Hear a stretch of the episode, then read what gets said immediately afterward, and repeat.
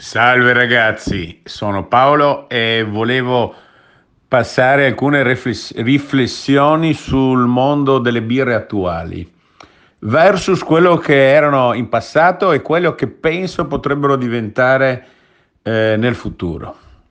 Allora, eh, cominciamo logicamente dal passato. Il passato, eh, quello degli anni, inizio anni 2000, si, ci trovavamo tutti alla ricerca di qualcosa di nuovo, di meraviglioso, di non scoperto, eh, in quanto stufi delle birre di scuola germanica proposte dalle multinazionali.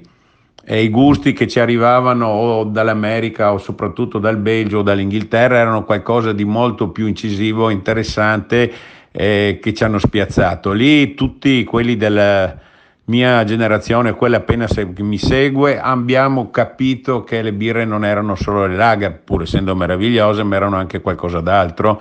Eh, ci siamo innamorati. Infatti, quelli che, di quel periodo che hanno iniziato, ci siamo tutti quanti ancora dentro nel mondo delle, delle birre. E, e lì il bello era che si cercava, logicamente, come un brewer, di replicarle. Già avere i lieviti liofilizzati verso quelli dei panettieri con cui si era cominciato era considerato un lusso. Non parliamo poi di quelli liquidi che sono arrivati ben dopo e hanno fatto fare un salto incredibile di qualità ai prodotti che si andavano a, a produrre con tecniche alquanto empiriche.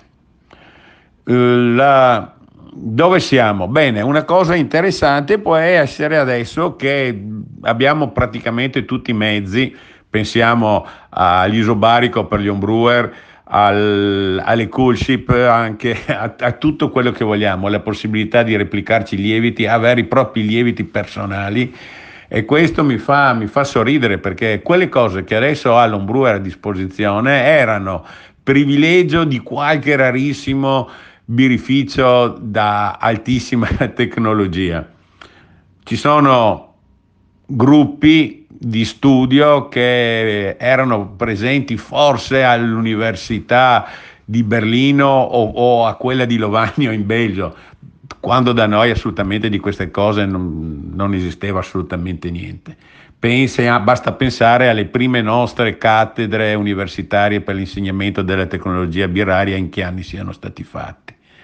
Attualmente abbiamo la, il Bengodi. Online si trova di tutto, se non sai questo ti rivolgi a qualche biraio che ti può dare una mano e vai via tranquillo, sereno, senza rischiare nulla e hai delle, delle primizie e di una varietà di, di fonti che, che era assolutamente inimmaginabile.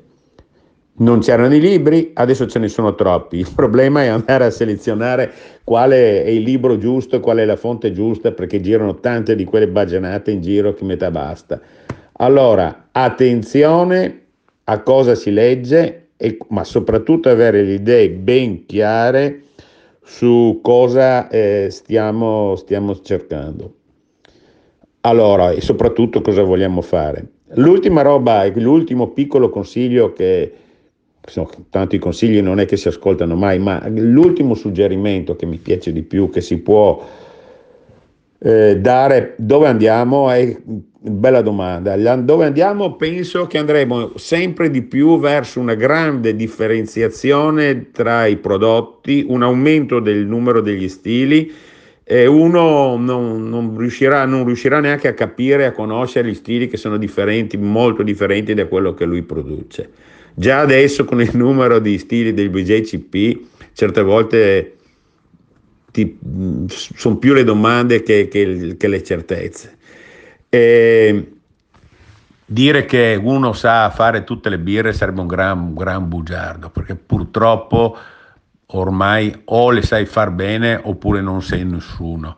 E la, è la cosa che conta, penso però si stia perdendo la capacità di divertirsi e di poter fare un prodotto semplice e buono da poter bere in casa con gli amici perché se non sei nessuno, purtroppo in questa società fatta dai media che favoriscono però allontanano la, la visione dalla, dalla realtà ma- materiale e pratica. Quindi io consiglio di ascoltare meno i consigli, in primo, in primo, luogo i miei, e fare la birra come ci piace, è bella, è bella con gli amici divertendosi, perché è la cosa migliore. Ciao!